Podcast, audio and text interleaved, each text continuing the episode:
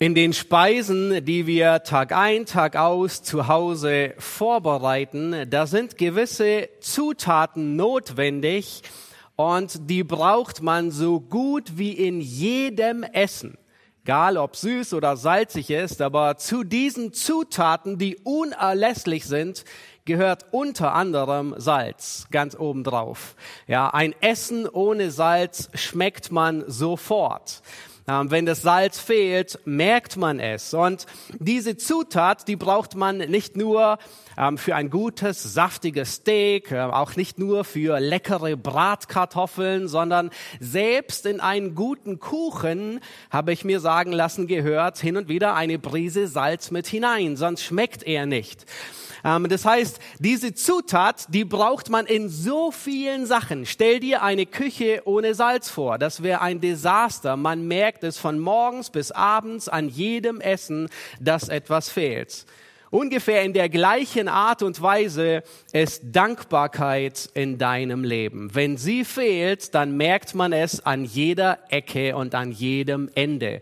Dankbarkeit ist eine der Zutaten für dein christliches Leben, die unerlässlich ist und die in so vielen Bereichen durchdringt und in so vielen Bereichen ähm, sichtbar wird. In 1. Thessalonicher 5 Vers 18, da sagt Paulus, seid, dank, seid in allem dankbar, denn das ist der Wille Gottes in Christus Jesus für euch. Es ist der Wille Gottes, dankbar zu sein. Dankbarkeit ist ein Befehl. Dankbarkeit ist der Wille Gottes. Und vielleicht denkst du, wart ab, ähm, du weißt gar nicht, wie schwierig meine Umstände sind. Wie kann ich dankbar sein? Oder vielleicht denkst du, wie können wir dankbar sein angesichts der ganzen Ungewissheit, was auch immer in den kommenden Monaten ähm, die mit sich bringen werden. Nun, Dankbarkeit hängt nicht von den Umständen ab, sondern Dankbarkeit hängt von Gott ab. Dankbarkeit ist uns nicht in die Wiege gelegt worden. Es ist uns nicht mit der Muttermilch mitgegeben worden. Wir haben nicht eine automatische Immunisierung gegen Undankbarkeit. Leider nicht, sondern genau das Gegenteil ist der Fall. Wir leben in einer vollständig undankbaren Welt und müssen als Kinder Gottes leuchten und zwar mit Dankbarkeit. Nun preist den Herrn, ähm, dass es gewisse Tage gibt, an denen man sich in besonderer Weise diesem Thema widmet. Und die Einführung von Feiertagen ist nicht eine menschliche Erfindung, sondern Gott hat Feiertage eingeführt, weil er weiß, dass wir gewisse Dinge immer wieder vergessen. Und ich möchte heute dass du darauf achtest, ein dankbares Herz zu pflegen, weil es ist die wichtigste Zutat für deine Anbetung und für deine Heiligung. Pflege ein dankbares Herz, weil es ist die wichtigste Zutat für deine Anbetung und für deine Heiligung. Nun, wir möchten, ich möchte, werden heute durch mehrere Texte durchgehen wir haben eine Serie begonnen, hin und wieder darüber zu predigen, habe Acht auf dein Herz und ähm, auf die Dankbarkeit Acht zu haben, ist Teil davon, auf unser Herz Acht zu geben. Wir werden durch viele Bibelstellen heute durchgehen. Die erste, wo ich euch bitten möchte, sie aufzuschlagen, ist Lukas 17, Vers 11 bis 19. Und wir werden sehen in diesem Abschnitt, dass Dankbarkeit der Gegenstand deiner Anbetung ist. Dankbarkeit ist der Gegenstand deiner Anbetung. Lukas 17, die Verse ähm, 11 bis 19. Und es geschah, als Jesus nach Jerusalem reiste, dass er durch das Grenzgebiet zwischen Samaria und Galiläa zog. Und bei seiner Ankunft in einem Dorf begegneten ihm zehn aussätzige Männer, die von ferne stehen blieben. Und sie erhoben ihre Stimme und sprachen, Jesus, Meister, erbarme dich über uns. Und als er sie sah, sprach er zu ihnen, geht hin und zeigt euch den Priestern. Und es geschah, während sie hingingen, wurden sie rein.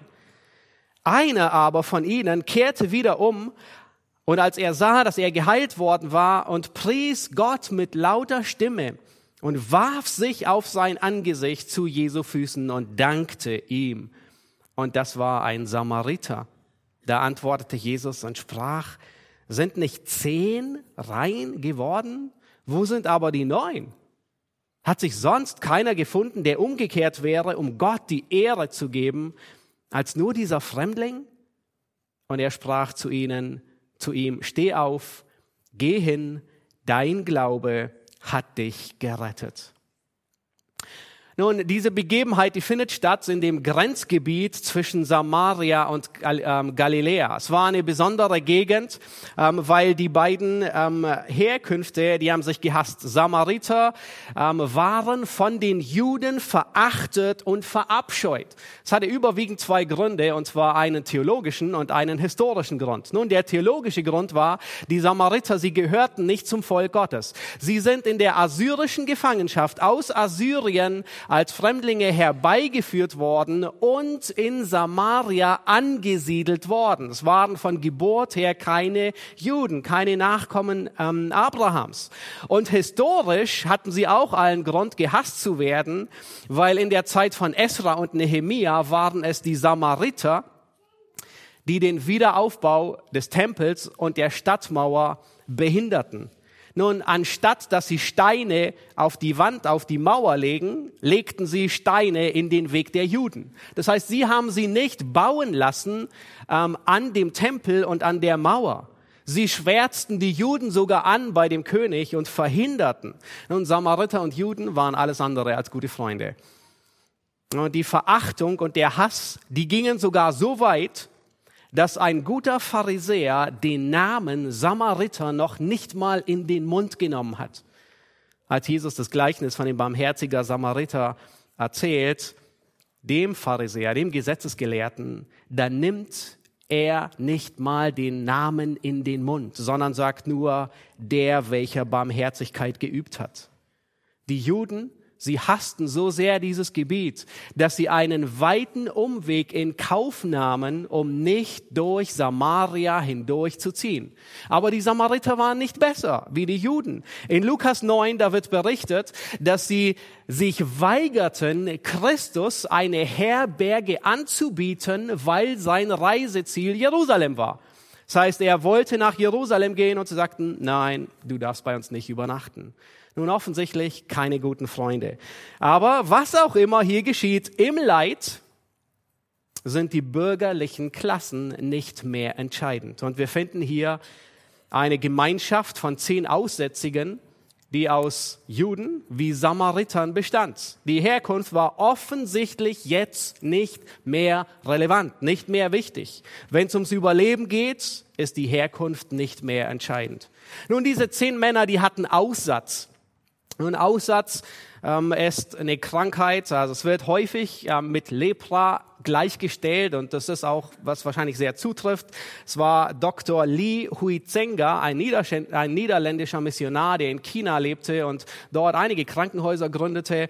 Ähm, er war Arzt und Theologe, hat viel mit Lepra und Tuberkulose-Krankheiten gearbeitet und er nach viel Studium sowohl des biblischen Beweises wie auch ähm, aller Symptome sagt er, nun, ähm, dass das Aussatz eine Krankheit ist, die dem entspricht, was wir heute Lepra nennen, auch wenn die Symptome sich manchmal unterscheiden. Nun, ein Leprakranker war jemand, ähm, der begann mit Schmerzen am ganzen Körper, dann hatte er Taubheit, dann wurden die Gefäße schlecht versorgt, ähm, schmutzige Wunden bildeten sich und die Finger, die fielen ab.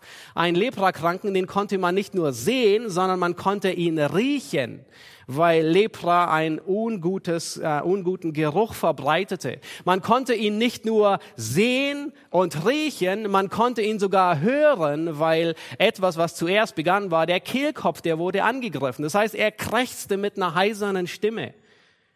Und das Schlimmste war, ein Aussätziger wurde von der Gemeinschaft ausgeschlossen. Im vierten Mose, da wird gesagt, er soll mit zerrissenen Kleidern einhergehen, verhüllt und rufen, unrein, unrein, und er soll außerhalb des Lagers sein. In diesem Fall außerhalb des Dorfes. Nun, diese zehn Aussätzigen, sie treffen auf Jesus. Jesus nähert sich dem Dorf und sie bitten, um Erbarmen oder um Gnade, je nach Übersetzung. Sie sagen, erbarme dich über uns. Und sie bitten um Erbarmung und sie empfangen Erbarmen. Und Jesus, er schickt sie zu den Priestern. Nun, diesmal heilt Jesus anders und zwar aus gutem Grund, aus einem gewissen Anlass heilt er anders. Diesmal sagt er nicht einfach, sei gereinigt und er ist und sie sind alle zehn gereinigt. Diesmal rührt er sie auch nicht an, wie in Lukas 5, wo er einen anderen Aussätzigen anrührt und ihn reinmacht, sondern er schickt sie zu den Priestern ähm, nach Jerusalem. Ja, die Priester, da sollten sie ohnehin hingehen. Der Priester, der sollte sie begutachten, zur Not sieben Tage einschließen und nach den sieben Tagen als rein erklären. Das heißt, sie könnten dann zurück wieder in die Gesellschaft kommen und endlich wieder aufgenommen werden. Nun, während diese zehn Männer hingingen, sehr wahrscheinlich Richtung Jerusalem, wurden sie rein. Nun, von dem Weg, wo sie waren, bis nach Jerusalem, waren es ungefähr zwei bis drei Tagesreisen weit entfernt. Und allem, was der Text hergibt, können wir nicht davon ausgehen, dass sie erst bis Jerusalem zwei bis drei Tage gereist sind und dann wieder zurückgekommen sind, um sich zu bedanken. Ähm, der Text, der deutet sehr stark hin, dass während sie auf dem Weg nach Jerusalem waren, dass sie auf dem Weg gesund geworden sind. Nun, wir wissen nicht, wie lange sie unterwegs waren. Vielleicht waren sie eine Stunde unterwegs und wanderten und auf einmal durchfährt es sie alle und sie merken, sie sind gesund. Vielleicht waren sie auch schon drei Stunden unterwegs und sie merken auf einmal, oh, wir sind gesund geworden. Aber dann schaut euch an, was geschieht in Vers 15. Einer von ihnen kehrte wieder um, als er sah, dass er geheilt worden war. Ein einziger kommt zurück und was tut er? Das heißt dort, und er pries Gott mit lauter Stimme, warf sich auf sein Angesicht zu Jesu Füßen und dankte ihm. Seht ihr diese Verbindung hier, dass Gott danken und dass Gott preisen Hand in Hand geht? Gott danken und Gott preisen ist ein und dasselbe. Ähnlich formuliert es David in Psalm 50, wer Dank opfert, der ehrt mich. Und Jesus, er bestätigt gleich in dem nächsten Vers, in den nächsten Versen, dass Danken und Preisen Hand in Hand geht. Er sagt in Vers 18, ist sonst keiner umgekehrt. Und er sagt nicht, um Gott zu danken, sondern er sagt, um Gott die Ehre zu geben. Nun, das heißt, wenn du ein dankbares Herz pflegst, dann ehrst du Gott. Das ist Anbetung. Nicht nur singen aus ganzem Herzen, das auch, aber ein dankbares Herz zu haben. Nun, wir werden immer wieder herausgefordert und wir werden verleitet zu denken, nun, je größer das Geschenk ist, umso dankbarer sind wir. Denkt ihr das auch? Ja, das geht manchmal Kindern so, wenn sie sich etwas wünschen. Und je größer das Geschenk sind, oh, umso überwältigender sind sie. Das stimmt nicht. Dankbarkeit hat nichts mit der Größe des Geschenkes zu tun, sondern mit der Perspektive. Das Wunder dieser Heilung vom Aussatz gereinigt oder geheilt zu werden, ist unglaublich. Es war so, als würde man noch einmal das Leben geschenkt bekommen haben. So, als würde dich jemand fast überfahren. Im letzten Moment bremst er und du überlebst. Das war geheilt zu werden vom Aussatz. Nochmal das Leben geschenkt zu bekommen. Aber offensichtlich war es nicht so wertvoll. Der Text deutet an, dass nur neun Männer zurückkehrt, äh, dass nur ein Mann zurückkehrte. Die anderen neun waren keine Fremdlinge, sondern sehr wahrscheinlich Juden. Der einzige, der umkehrte, war dieser Samariter, ein Fremdling. Nun, diese zehn Männer, die haben sehr wahrscheinlich die letzten Jahre zusammen verbracht. Sie waren alle gleich. Ihre Krankheit war gleich, ihr Schicksal war gleich, ihr Wunsch war gleich, ihre Hoffnung war gleich, sogar ihre Heilung war gleich und ihr Ziel, die Priester, war, so, war auch gleich. Und doch ist ein einziger Unterschied zwischen den Neunen und dem einen. Nun beschließt auf einmal der Samariter und sagt, ich gehe zurück zu dem Meister, um ihm zu danken. Nun, stellt euch vor, diese zehn, die, die, die merken auf einmal, wir sind gesund geworden.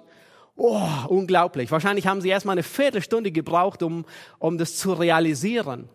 Und nach dieser Viertelstunde Pause auf dem Weg sagt einer, ich gehe zurück, um dem Meister zu danken. Nun, vielleicht erwartet er ihn nochmal ein Marsch von einer Stunde oder drei Stunden oder wie viel auch immer, aber er geht zurück.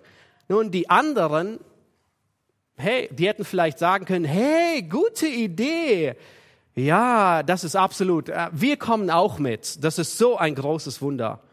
Nein, nichts davon. Sie gehen weiter. Vielleicht haben sie noch gedacht, ja, geh du, geh du, schau mal zurück. Aber sie sind noch nicht mal auf die Idee gekommen zu sagen, kannst du dich auch für uns bedanken, wenn du zurückgehst? Also, noch nicht mal das haben sie gesagt. Die anderen neun, sie kehrten nicht zurück, um zu danken. Offensichtlich war es ihnen nicht wichtig, obwohl Jesus den Dank erwartete. Nun, Jesus, er ist ein guter Seelsorger und er stellt Fragen. Er verurteilt nicht, er verachtet nicht, aber er macht sehr deutlich mit diesen Fragen. Er deckt mit diesen drei Fragen das Herz dieser Männer, dieser neun Männer auf. Die erste Frage, sind nicht zehn rein geworden? Nun, das ist eine offensichtlich beobachtende Frage. Da muss man nicht groß zählen. Oh, zehn sind gesund geworden. Doch. Und dann die zweite Frage, hm, wo sind die anderen neun? Gute Frage. Und es deutet an, die Erwartung, die Jesus hatte. Er erwartete, dass sie zurückgekommen wären und dankbar sein würden. Er erwarte offensichtlich, dass Dank hier angemessen ist. Nun, wie konnten sie nur so undankbar sein? Und sie hatten eine verdrehte Perspektive. Vielleicht hatten sie es eilig. Sie wollten sehr schnell geheilt werden und sehr schnell zurückkommen. Nun aber, ihr ganzes Leben war bestimmt, dahin zu siechen. Die ganzen letzten Jahre waren sie schon dort. Auf die zwei Stunden, auf die drei Stunden wäre es auch nicht mehr angekommen. Nun, vielleicht hatten sie eine andere Ausrede. Vielleicht hatten sie eine richtig glorreiche Idee und sagten, oh, wir werden Gott im Tempel danken. Ja, durchaus. Aber Jesus erwartete von ihnen, dass sie eigentlich zurückkehren und ihm danken. Nicht im Tempel. Da auch. Vielleicht wollten sie irgendwann zurückkommen und sich so ordentlich bedanken und dann vielleicht nicht mit leeren Händen zurückkommen zu Jesus, sondern, weißt du was, wir gehen erstmal zurück zu unseren Familien, wir arbeiten ein wenig und dann kommen wir zurück und dann bringen wir von unseren Gaben dem Herrn irgendetwas für unsere Heilung. Nichts davon. Sie kehrten sehr schnell an den Alltag wieder zurück. Sie haben sich so schnell an ihre Heilung gewöhnt, dass es zu einer Selbstverständlichkeit wurde und sie sind nie wieder zurückgekehrt. Was auch immer der Grund war, offensichtlich war es ihnen nicht wichtig, Gott zu danken und ihn zu ehren. Die Rettung, die war groß, indiskutabel, aber es lag nicht an der Größe des Geschenkes. Gott war ihnen nicht wichtig. Nun, der Samariter, der hatte eine andere Perspektive. Er war sich bewusst, dass er Heilung nicht verdient hatte. Nun, die anderen neun, die, die Juden, die hätten vielleicht theoretisch zugestimmt, oh, das war ein großes Ding, dass wir da geheilt worden sind. Aber ihr, ihr Leben bringt zum Ausdruck, es war nicht wirklich wichtig. Dankbarkeit ist nämlich das Merkmal eines Gläubigen. Und es bestätigt, das macht Jesus so sehr deutlich in Vers 19. In Vers 19 sagt er zu dem Samariter, dein Glaube hat dich gerettet. Nun, dieser Samariter, der hat nicht nur körperliche Heilung erfahren von der Krankheit des Aussatzes, sondern er hat geistliche Errettung erfahren. Die anderen neun, die hatten nur körperliche Heilung erfahren, aber nichts von geistlicher Errettung. In unserer westlichen Hemisphäre der Christenheit, da wird Undankbarkeit nicht als schlimme Sünde angesehen. Wie siehst du Undankbarkeit an? Wo ist bei der Schwere der Sünde Undankbarkeit einzuordnen? Nun, wahrscheinlich nicht ganz so schlimm, oder? Es wird, es wird häufig auch als eine normale Sünde oder als eine akzeptable Sünde angesehen. dass man manchmal undankbar ist. Jerry Bridges, er hat ein ganzes Buch geschrieben über sogenannte akzeptable Sünden, ja, die einfach anerkannt sind. Und Undankbarkeit ist in Kapitel 10 dort zu finden. Nun, alle zeitlichen Versorgungen, Spurgeon sagt, alle, alle geistlichen Segnungen, alle Selbstverständlichkeiten anzunehmen als selbstverständlich ist eine akzeptable Sünde, nicht mehr bewegt davon zu sein. Aber in der Schrift ist genau das Gegenteil zu finden, nämlich dass Undankbarkeit nicht eine akzeptable Sünde ist, sondern eine gravierende, eine schwerwiegende Sünde.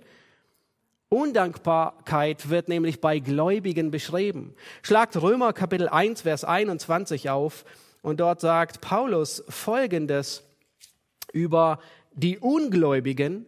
Er sagt, denn obgleich sie Gott erkannten, haben sie ihm doch nicht als Gott geehrt und ihm nicht gedankt, sondern sind ihren Gedanken in nichtigem Wahn verfallen und so weiter. Das heißt, was haben sie Gott nicht? Sie haben Gott nicht gedankt und ihn geehrt. Das heißt, danken und ehren geht Hand in Hand. Und es wird von jedem Menschen erwartet, dass er Gott dankt und Gott ehrt. Und weil sie es nicht tun, liegt der Zorn Gottes auf ihnen. Nun, vielleicht kommt bei dir der Gedanke, hey, die Ungläubigen, die sind nicht ganz so undankbar. Ähm, da in, in, in Helle Mitte ähm, ist ein Erntefest. Ja, viele feiern sogar ein Erntefest. Ähm, in USA, da sind es ganz viele Ungläubige, die Thanksgiving feiern und dankbar sind. Sie sind doch dankbar. Nein, sind sie nicht. Wem sind sie dankbar? Nun, niemandem. Und genau das ist das Problem. Sie sind einfach so dankbar. Sie sind einfach dankbar für eine gute Ernte, ein gutes Gehalt. Sie sind dankbar, dass sie gesund sind. Sie sind dankbar, dass sie über die Runden kommen und was auch immer. Und genau das ist das Problem. Sie versuchen, ihr Herz mit homöopathischen Kügelchen zu behandeln und versuchen einfach so ein dankbares Herz zu haben. Nein, Dank muss einer Person entgegengebracht werden. Und diese Person ist Gott. Wenn du einfach so ein dankbares Gemüt hast, dann ist es einfach eine tolle Homöopathie. Du musst Gott gegenüber dankbar sein. Du kannst nicht einfach ein dankbares Herz haben, sondern du musst Gott gegenüber ein dankbares Herz haben. Paulus sagt es in jedem seiner, seiner Briefe. Ich danke meinem Gott. Er macht es deutlich, wem er dankt. Undankbarkeit ist ein Merkmal eines Ungläubigen. Nun, aber auch Gläubige können von dieser Krankheit betroffen sein, dass Segnungen zur Selbstverständlichkeit werden. Und selbst im besten Fall trifft es dann zu, was wir in 1. Thessalonicher 5, Vers 18 sehen, da sagt Paulus, seid dankbar in allen Dingen, denn das ist der Wille Gottes. Das heißt, ein Christ, der undankbar ist, der befindet sich nicht im Willen Gottes. Das ist ein gefährliches Terrain, auf dem er sich bewegt. Ein anderes warnendes Beispiel ist Israel in diesen 40 Jahren Wüstenwanderung.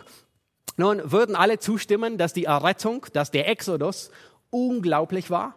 Ja, alle wahrscheinlich. Es war ein ungeheures Wunder. Ich meine, Gott hat Himmel und Erde in Bewegung gesetzt, um sie zu erretten. Das heißt, die Größe der Errettung, die ist indiskutabel. Es war, das war das Größte, was hier geschehen ist. Aber die Perspektive ändert sich. Sie gewöhnen sich an die neue Situation. Und sie beginnen auf einmal die Vergangenheit zu glorifizieren und zu sagen, oh, wie gut hatten wir es in Ägypten. Wir hatten Fleisch und Brot in Hülle und Fülle. Und sie haben das Schlechte vergessen. In 1. Korinther 10, da nennt Paulus vier Gründe, warum Gott an dieser ganzen Gesellschaft keinen Wohlgefallen hatte. Nun, die ersten drei, die würden wir nachvollziehen. 1. Korinther 10, 7, sie waren Götzendiener, 1. Korinther 10, 8, sie haben Unzucht getrieben. 1. Korinther 10, 9, sie haben Christus versucht. Nun, das sind alles triftige Gründe, damit Gott keinen Gefallen an ihnen hat. Aber schaut euch den vierten Grund an. da sagt Paulus, murrt auch nicht, wie sie murrten. Das ist beachtenswert. Sie waren undankbar. Das ist eine der Gründe, warum Gott sie richtet. Ihre Undankbarkeit hatte nichts mit der Errettung zu tun, auch nichts mit dem Versorgen Gottes. Gott hat sie errettet, Gott hat sie versorgt. In der Tat, Gott hat jeden Tag mehrere Wunder getan, die sie gesehen haben. Jeden Tag gab es Manna. Das war ein Wunder, aber sie haben sich offensichtlich so schnell an diese neuen Regelungen gewohnt und es als Menschenrecht angesehen. Nun, sie hatten eine verdrehte Perspektive. Sie nahmen sich zu wichtig und Gott zu klein. Sie haben ihm weder gedankt noch ihn geehrt.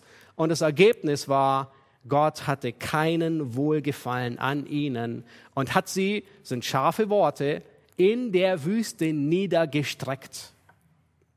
Nun, die Sünde der Undankbarkeit, die ist auf der Waage Gottes nicht einfach so akzeptabel oder wir drücken ein Auge zu. Die Sünde der Undankbarkeit ist sehr gravierend in Gottes Augen. Nun, vielleicht überführt dich Gott jetzt durch sein Wort von der Sünde der Undankbarkeit. Vielleicht kämpfst du auch hin und wieder mit Undankbarkeit. Und ich möchte dich ermutigen, bekenne ihm deine Sünde. Jetzt gleich oder nach der Predigt, aber lass keine Zeit vergehen.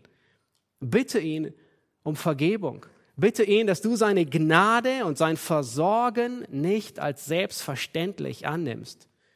Bitte ihn um Vergebung, wo du die Gabe mehr geliebt hast wie den Geber. Aber weißt du was? Die gute Nachricht, der Geist Gottes, wenn du gerettet bist, ist der Geist Gottes in dir. Und er will die Frucht der Dankbarkeit sichtbar werden lassen. Nun, die, nun, Dankbarkeit wird nie explizit als Frucht des Geistes genannt, aber sie ist definitiv eine Frucht, die der Geist in uns kultiviert. Vielleicht fragst du dich, wie kann ich, wenn ich undankbar bin, in meinem Herzen Dankbarkeit kultivieren? Und ich möchte dir zwei praktische Schritte an die Hand geben. Und der erste ist, lerne Gnade zu verstehen und zu sehen. Lerne Gnade zu verstehen und zu sehen. Du brauchst die richtige Perspektive über Gott. Nun stell dir beim Bibellesen die Frage, was lerne ich in diesem Abschnitt über das Wesen Gottes, besonders über die Gnade Gottes, über die Barmherzigkeit. Ja, diese zehn Aussätzigen in Lukas, sie baten um Erbarmen oder um Gnade und sie haben sie bekommen. Aber diese neun, die nicht mehr zurückkamen, die hatten ein völlig falsches Bild von Gnade. Ein völlig falsches Verständnis. Für sie ist Gnade ein Menschenrecht geworden, das man mit der jüdischen Geburt einnimmt. Für sie ist Gnade schnell zur Gewohnheit geworden. Sie haben sich so schnell an, an, an Gnade gewohnt. Für sie ist Gnade zur Selbstverständlichkeit geworden. Für den Samariter war Gnade immer noch unverdient. Er hat weder die Heilung noch die Rettung verdient. Das wusste er. Nun, der Grund, warum wir Gott danken, ist immer, weil wir seine Gnade richtig verstehen. Wir hatten vorhin in der Schriftlesung Psalm 118. Ähm, wisst ihr, wie der beginnt? Danket dem Herrn, also wird gesagt, einer Person danken, dem Herrn. Warum? Denn er ist gütig und seine Gnade währt ewiglich. Das heißt, es gibt einen Grund, warum wir danken. Psalm 136, Vers 1, genau dasselbe. Danket dem Herrn, denn er ist gütig. Im Neuen Testament, in 1. Korinther 4, äh, 1, Vers 4, sehen wir bei Paulus dasselbe. Ich danke meinem Gott alle Zeit für die Gnadengabe Gottes und so weiter. Er dankt, er dankt, dass die Gnade Gottes sichtbar wird. Nun, besonders in Schwierigkeiten fällt es uns schwer zu danken. Ist es nicht so? Wenn Schwierigkeiten sich anbahnen. Das sind Momente, wenn wir undankbar sind. Das sind Momente, wenn wir unzufrieden werden, wenn wir murren, wenn wir uns beschweren, wenn wir vielleicht zornig werden oder wenn wir in Selbstmitleid versinken. Aber Epheser 5, Vers 20 sagt, sagt alle Zeit Gott dem Vater Dank für alles Warum? Weil auch in Schwierigkeiten die Gnade Gottes, die Gnade ist immer die Ursache für die Dankbarkeit, weil auch in den Schwierigkeiten die Gnade Gottes sichtbar wird. Und Jeremia ist, glaube ich, jemand, der wirklich qualifiziert ist, das Zeugnis abzugeben, dass Trauer und Dank sich nicht gegenseitig ausschließen. Jeremia, er schreibt Klagelieder nach der Verwüstung Jerus Jerusalems. Und er ist bekümmert, er ist traurig, alle Kraft ist gewichen. Gott, all das sagt er, Gott hat ihn tief gebeugt. Er fühlt sich, das sagt er selbst in Klageliedern, als wäre das Fleisch an den Knochen verfault. Nun, das ganze Desaster, das eingetroffen ist, ist unglaublich, unglaublich. Er beschreibt dort, er fühlt sich, als hätte Gott ihn mit Bitterkeit getränkt.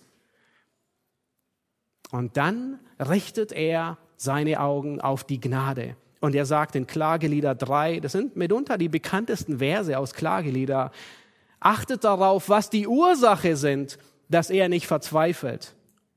Gnadenbeweise des Herrn sind's, dass wir nicht gänzlich aufgerieben wurden. Denn seine Barmherzigkeit ist nicht zu Ende. Sie ist jeden Morgen neu. Deine Treue ist groß. Der Herr ist mein Teil, spricht meine Seele. Darum will ich auf ihn hoffen. Der Herr ist gütig gegen die, welche auf ihn hoffen, gegen die Seele, die nach ihm sucht. Gut ist's, schweigend zu warten auf die Rettung des Herrn. Nun, wenn in unserem Leben irgendetwas entgleist, dann ist es immer die Ursache, dass wir eine der Eigenschaften Gottes außer Acht gelassen haben. Wenn du mit Undankbarkeit zu kämpfen hast, dann ist es die Gnade Gottes, die in deinem Leben zu kurz gekommen ist. Vielleicht hast du nie die Gnade Gottes erfahren und vielleicht verstehst du sie nicht richtig. Aber genauso wie Paulus ein exzellentes Verständnis von der Gnade hatte, brauchte Jeremia ein exzellentes Verständnis. Und das hatte er. Er hat eingesehen, er sieht in Klagelieder, dass Trauer und Dankbarkeit sich nicht ausschließen. Das heißt, selbst wenn du zutiefst gebeugt bist in Traurigkeit, kannst du dankbar sein in diesen Schwierigkeiten. Und das wusste er. Er wusste, dass die Gnade alles ist. Und dann geht er weiter in Vers 32 und er sagt, auch wenn Gott betrübt hat, so erbarmt er sich nach der Fülle seiner Gnade. Denn nicht aus Lust plagt und betrübt er die Menschenkinder. Oh, so ein guter, wichtige Aussage, die er hier trifft. Gott hat keinen Gefallen daran, die Menschen zu plagen. Wer hat je etwas gesagt, gesagt und es ist geschehen, ohne dass der Herr es befahl? Geht nicht aus dem Mund des Höchsten hervor das Böse und das Gute? Was beklagt sich der Mensch, der noch am Leben ist? Vielleicht denkst du auch, wir können doch nicht für immer und für immer und für alles dankbar sein. Oh doch, genau das ist der, das Fazit, zu dem Jeremia kam. Und es ist das Fazit, zu dem jeder Gläubige kommt. Und viele von euch kennen Corrie ten Boom. Ähm, äh, die Boom-Familie, sie rettete viele Juden vor dem sicheren Tod, vor dem Konzentrationslager. Und eines Tages sind sie aufgeflogen. Und äh, für einige brachte es den Tod, für Corrie und ihre Schwester Betsy brachte es das Konzentrationslager in Ravensbrück. Und besonders Corrie, die Jüngere, sie haderte sehr stark mit der Güte Gottes in diesen Zeiten. Aber Gott arbeitete an ihr und Gott gebrauchte die ältere Schwester Betsy, um sie in diesen Wahrheiten zu, zu ihr helfen, die Gnade mit ihrem Leben in Einklang zu bringen. Und Corrie sagt Folgendes. Oft habe ich Menschen sagen hören, wie gut Gott ist. Wir haben gebetet, dass es bei unserem Gemeindepicknick nicht regnet und siehe da, das Wetter ist schön. Ja, Gott ist gut, wenn er gutes Wetter schenkt. Aber Gott war auch gut, als er zuließ, dass meine Schwester Betsy vor meinen Augen in einem deutschen Konzentrationslager verhungerte. Ich erinnere mich an eine Gelegenheit, als ich dort sehr entmutigt war. Alles um uns herum war dunkel und auch in meinem Herzen herrschte Dunkelheit.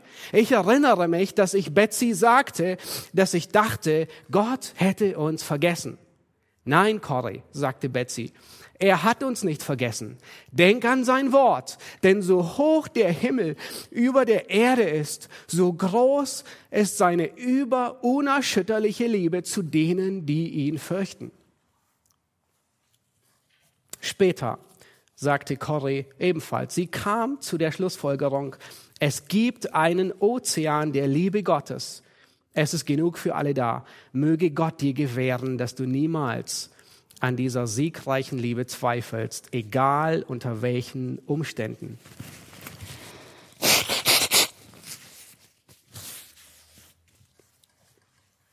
Nun, besonders Schwierigkeiten, Probleme, Ungerechtigkeit, wie Sie sie erfahren haben, Herausforderungen, die machen es uns schwer, dankbar zu sein. Aber es ist die Gnade, die uns hilft, die richtige Perspektive einzunehmen. Nun, nimm ein Stethoskop und setze es an dein geistliches Herz dran. Und stellst du fest, dass da Murren und Meckern und Beschwerden und Unzufriedenheit und Undankbarkeit da ist? Nun, wenn das der Fall ist, dann führt es auf eine Mangelernährung zurück.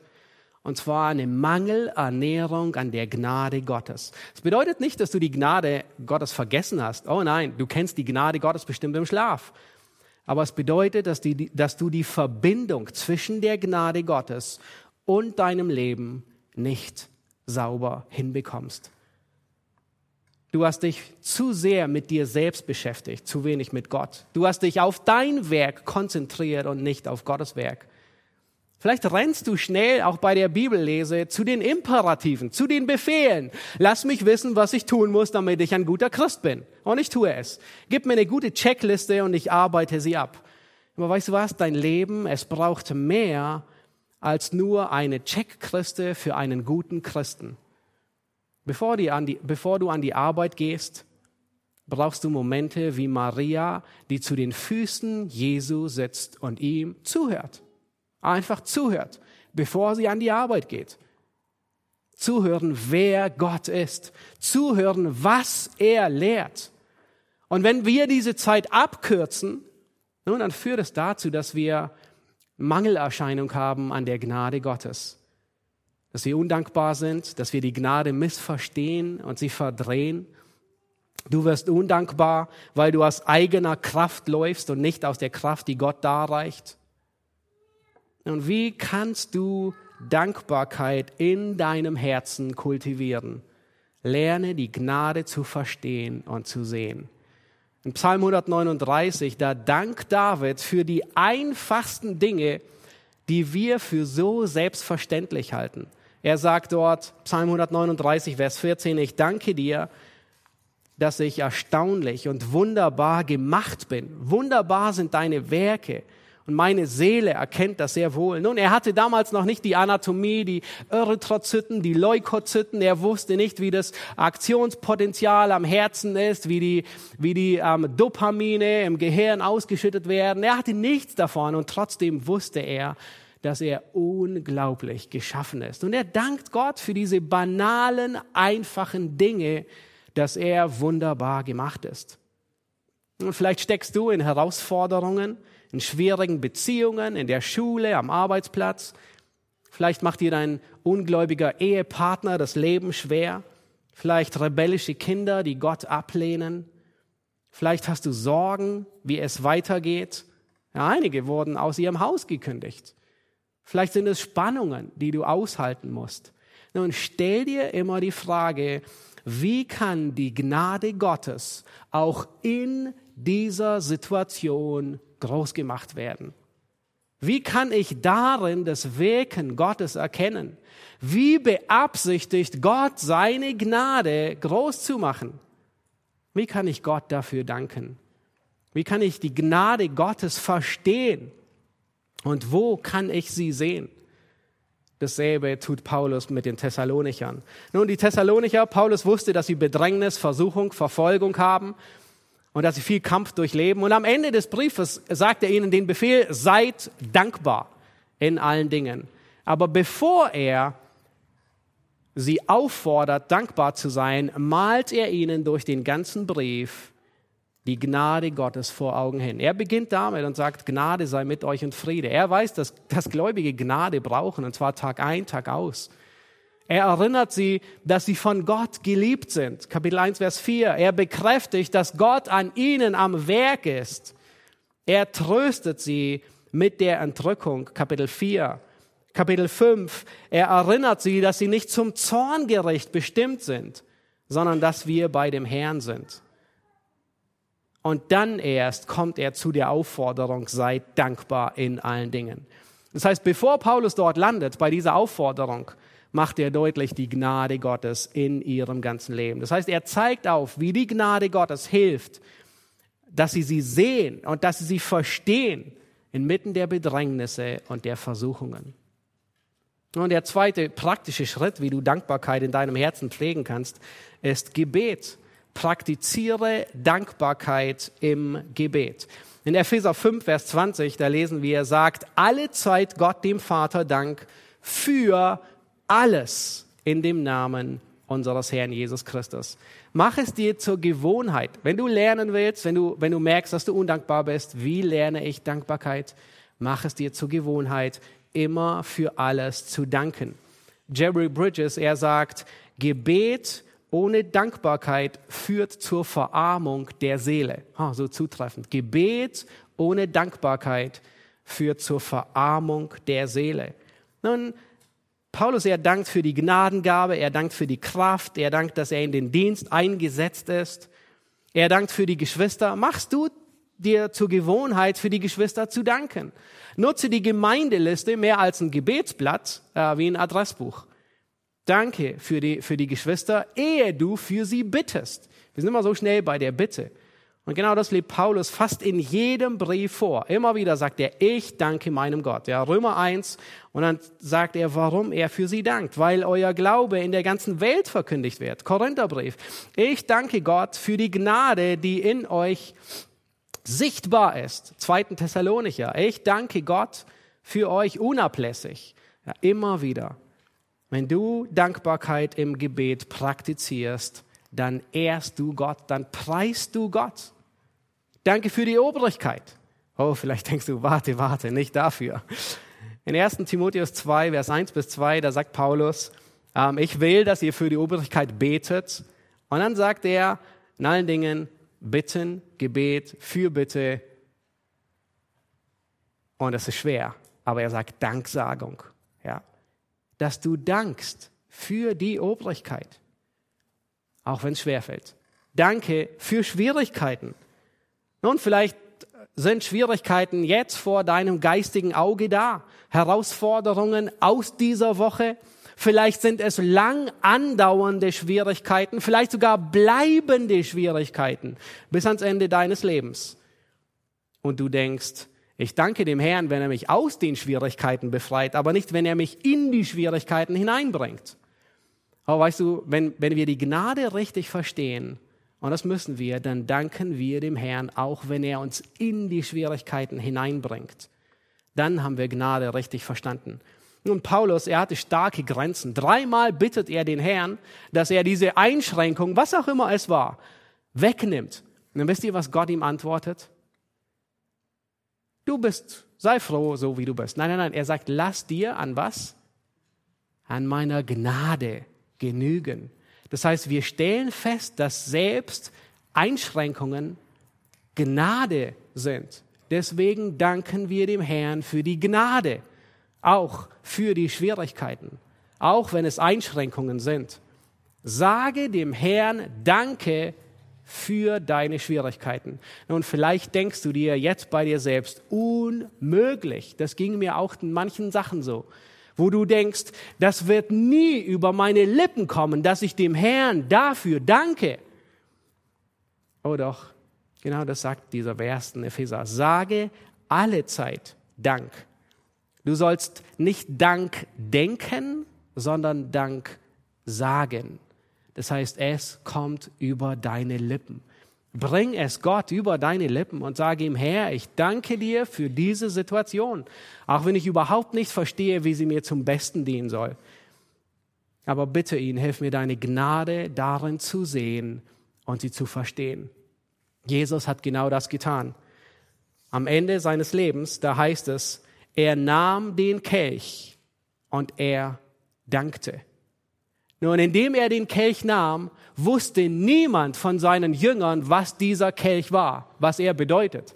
Er wusste, was dieser Kelch war. Es war die schwerste Stunde seines Lebens. Und wisst ihr, was er getan hat?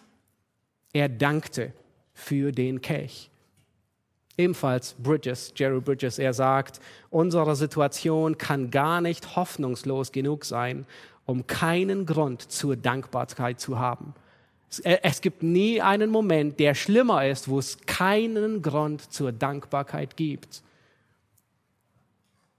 Und wir wollen mit in, ins Neue Testament hineingehen. Wir haben gesehen, dass Dankbarkeit ein Teil unserer Anbetung ist. Und wir wollen sehen, dass Dankbarkeit grundlegend ist für unsere Heiligung. Dankbarkeit festigt deine Heiligung. In 1. Thessalonicher 5, Vers 18, da sagt Paulus, es ist der Wille Gottes. Nun, der ganze, nun, die ganze Schrift ist der geoffenbarte Wille Gottes. Warum macht Paulus es hier besonders deutlich, dass dies der Wille Gottes ist? Dass Dankbarkeit der Wille Gottes ist? Nun, wahrscheinlich, weil Dankbarkeit die entscheidende Rolle spielt in unserer Heiligung. Schlagt Epheser 5, Vers 3 bis 4 auf.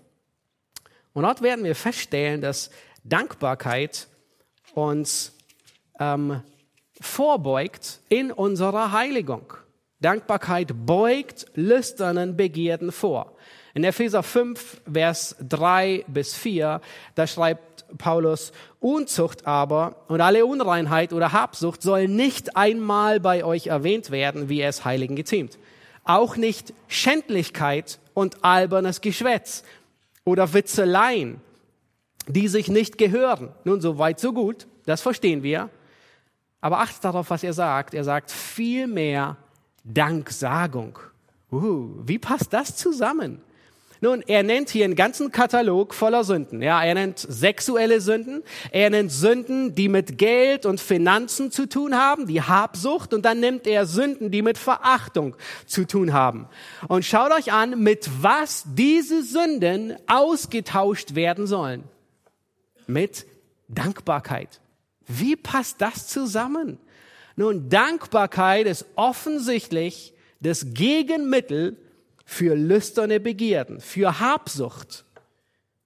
Es ist nachvollziehbar, dass Dankbarkeit unvereinbar ist mit sexueller Unreinheit. Nun, besonders lüsterne Begierden, sie kommen aus einem Herzen der Undankbarkeit. Du bist nicht zufrieden mit deiner Situation. Du bist nicht zufrieden, dass Gott dir vielleicht noch keinen Ehepartner geschenkt hat. Und wenn er dir einen geschenkt hat, bist du unzufrieden mit ihm. Nein, nein, nein. Wie hilft Dankbarkeit? Wenn du Gott dankbar bist für das, was er dir gegeben hat, dann nimmst du dir nicht, was er dir nicht gegeben hat. Wenn du dankbar sein kannst, dann suchst du nicht gleichzeitig Zufriedenheit in Dingen, die Gott verboten hat. Wenn du dankbar bist, dann hältst du nicht erst Ausschau nach Verführung. Man könnte sagen, Dankbarkeit ist so wie satt zu sein. Ja, das kennst du wahrscheinlich. Nach einem richtig guten Essen, da kann ein noch so leckerer Nachtisch dich nicht in Versuchung bringen. Einfach weil du satt bist und weil du sonst immer vielleicht auf eine richtig gute Creme Brûlée stehst und es dein Leibgerecht ist unter den Nachtischen. Aber wenn du satt bist, dann bist du satt. Dann brauchst du es nicht mehr. Und dasselbe trifft auf diese Sünden zu. Dasselbe trifft auf Habsucht zu. Wenn du zufrieden bist mit dem, was du hast, was Gott dir gegeben hast, dann kann die beste Werbung für dieses oder jenes Neue dich nicht in Versuchung bringen. Wenn wir dankbar sind, dass wir Christus haben, dann binden wir unser Herz nicht an materielle Güter oder an Geld. Es ist Dankbarkeit, was uns unsere Hände öffnet und nicht die Gesetzlichkeit. Und es ist ein Tag, den wir heute feiern, Erntedank, um das zum Ausdruck zu bringen. Dankbarkeit ist das Gegengift für Meckern, für Murren, für Unzufriedenheit, für Beschweren, für Habsucht und für so vieles, was noch kommt. Nun, Dankbarkeit festigt deine Heiligung. Dankbarkeit ist das Antidot für lüsterne Begierden. Dankbarkeit schützt dich, dass du nicht in Sünde fällst. Wenn du ein dankbares Herz pflegst, dann findet die Versuchung keinen Angriffspunkt in dir.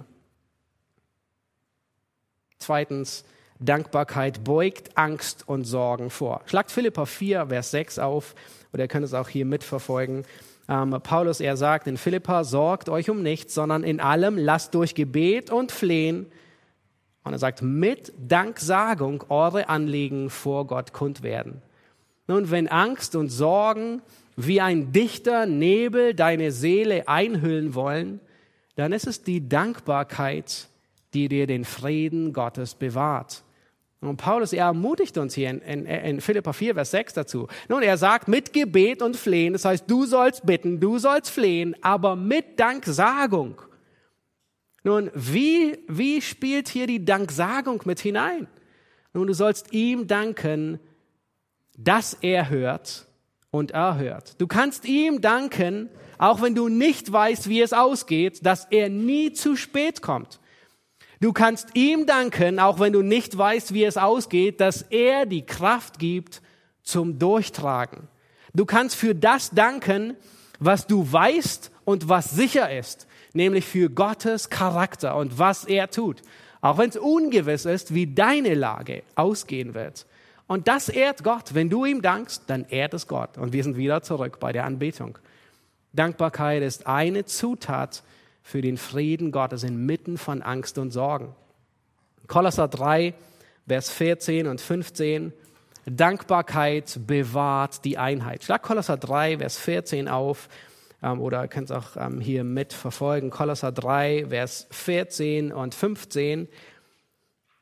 Äh, 13 und äh, doch 14 und 15. Über dies alles aber zieht die Liebe an, die das Band der Vollkommenheit ist und der Friede Gottes regiere in euren Herzen. Zu diesem seid ihr ja auch berufen in einem Leib und seid dankbar. Nun, Dankbarkeit bewahrt die Einheit des Gläubigen. Nun, wahrscheinlich hättest du an diese Zutat nie gedacht, wenn es um die Einheit von Gläubigen geht, oder? Wenn wir an Einheit denken, an was denken wir meistens? Oh, wir denken an Demut, an Sanftmut, an Langmut, an einander in Liebe ertragen. Wir denken an einander vergeben, nicht schlecht reden übereinander, nicht höher zu achten, aber nicht an die Dankbarkeit. Warum ist Dankbarkeit eine so wichtige Zutat für die Einheit?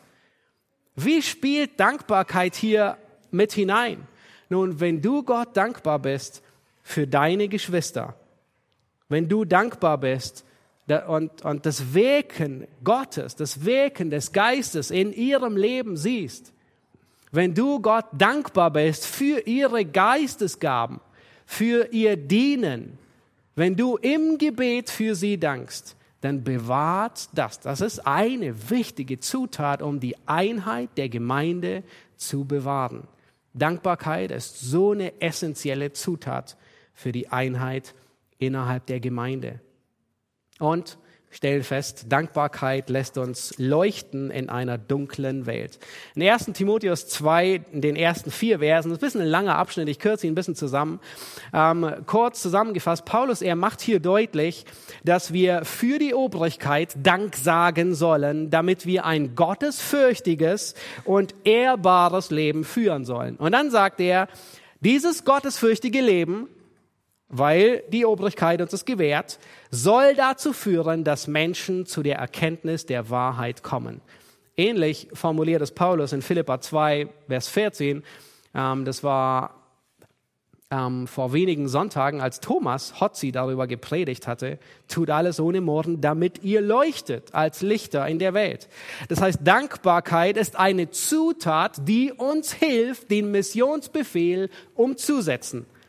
Wenn wir dankbar sind, dann beschäftigen wir uns mehr mit Gott wie mit uns selbst. Corrie Boom hat in dem Buch Mit Gott durch dick und dünn ähm, eine kurze Begebenheit, ein kurzes Gespräch beschrieben, das am Ende von, ihr, äh, von dem Leben äh, ihrer Schwester stattfand. Und zwar sagt sie Folgendes. Ähm, äh, wir schliefen nebeneinander in dem Konzentrationslager Ra Ravensbrück. Eines Nachts, drei Tage vor Betsys Tod, sagte sie, bist du wach, Cory? Und Cory sagte, ja, du hast mich geweckt. Und Betsy antwortete, das musste ich. Ich muss dir sagen, was Gott mir aufs Herz gelegt hat. Cory, es gibt so viel Bitterkeit. Wir müssen den Menschen sagen, dass der Heilige Geist ihre Herzen mit Gottes Liebe erfüllen wird. Wir werden die Welt bereisen und allen das Evangelium bringen. Unseren Freunden ebenso wie unseren Feinden. Und Cory sagte, in die ganze Welt? Aber dafür braucht man doch viel Geld. Und Betsy antwortete, ja, aber Gott wird dafür sorgen. Wir müssen nichts anderes tun, als das Evangelium zu verkündigen und er wird für uns sorgen. Schließlich gehört ihm das Vieh auf tausenden Hügeln. Wenn wir Geld brauchen, bitten wir den Vater, ein paar Kühe zu verkaufen. Corey sagte, was für ein Privileg, die Welt zu bereisen und von dem Herrn Jesus Gebrauch zu werden. Nun, Dankbarkeit ließ beide leuchten als ein helles Licht an einem dunklen Ort. Dankbarkeit spornte sie an, die Vergebung Gottes an Orte zu bringen, wo nur Bitterkeit herrschte. Dankbarkeit führte dazu, dass Menschen gerettet wurden. Nun, wir haben gesehen, dass Dankbarkeit eine der wichtigsten Zutaten des christlichen Lebens sind. Zum Glück gibt es Feiertage, die uns nachhelfen, auf die Sprünge helfen, erinnert zu werden, warum Dankbarkeit so essentiell ist, warum wir so sehr auf unser, auf ein dankbares Herz achten müssen. Ich möchte dich ermutigen, immer wieder das Stethoskop an dein geistliches Herz heranzuhalten und zu legen und, und frag dich, wie sieht es mit der Dankbarkeit aus? Und wenn sie fehlt, dann sind wir nicht im Willen Gottes. Wenn sie fehlt, dann kommt unsere Anbetung zu kurz. Unsere Beziehung mit Christus leidet. Wenn, Heilige, äh, wenn Dankbarkeit fehlt, dann stagniert unsere Heiligung. Nun, dann ist Sünde und Begierde nur ein Schritt weit entfernt. Und Beziehungen gehen in die Brüche, weil wir murren und meckern und uns beschweren. Ich möchte dich ermutigen, pflege ein dankbares Herz. Und Dankbarkeit ist die wichtigste Zutat für deine Anbetung und deine Heiligung. Ein dankbares Herz betet Gott an. Ein dankbares Herz festigt deine Heiligung. Ein dankbares Herz durchschaut die, Sünde, die Versprechen der Sünde. Ein dankbares Herz verwandelt Sorge in Anbetung. Ein dankbares Herz bewahrt die Einheit. Ein dankbares Herz leuchtet in einer finsteren Welt. Ein dankbares Herz freut sich alle Zeit. Ein dankbares Herz ist beständig im Gebet. Wenn du mit Dankbarkeit, mit Undankbarkeit kämpfst, nun, dann beginne mit zwei ganz praktischen Schritten. Lerne die Gnade Gottes zu verstehen und zu sehen und praktiziere Dankbarkeit im Gebet. Lass uns aufstehen, gemeinsam beten.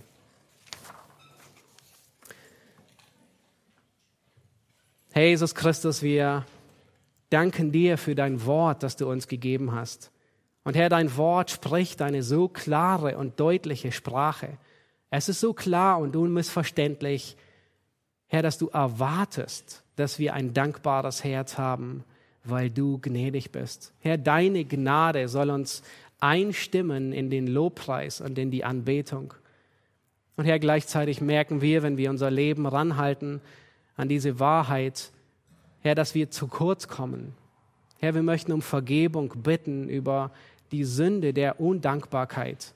Herr, wo wir dir zu wenig gedankt haben, wo wir nicht gedankt haben, wo wir vielleicht sogar ins Gegenteil verfallen sind und gemurrt haben und uns beschwert haben und gemeckert haben. Herr, wir erkennen, dass Dankbarkeit ein so wichtiges Element ist, dass dein Geist in unseren Herzen bewirken will, aufgrund der Gnade, die wir sehen und erkennen. Und Herr, wir wollen äh, unsere Augen öffnen, um die Gnade zu festzustellen, um die Dinge zu sehen, die vielleicht schon zur Selbstverständlichkeit für uns geworden sind. Herr, wir danken dir für dein Wort, das uns ermahnt und uns neu ähm, aufweckt, Herr, dich anzubeten. Wir danken dir auch, dass wir sehen durften, Herr, dass Heiligung so, ähm, dass Dankbarkeit so essentiell ist für unsere Heiligung. Herr, dass es uns vor Sünde bewahrt, dass es, ähm, Herr, die Einheit bewahrt, dass wir dadurch ein helles Licht sind und den Missionsbefehl umsetzen. Herr, wir danken dir für dein Wort und wir wollen dich preisen für deine Gnade. Amen.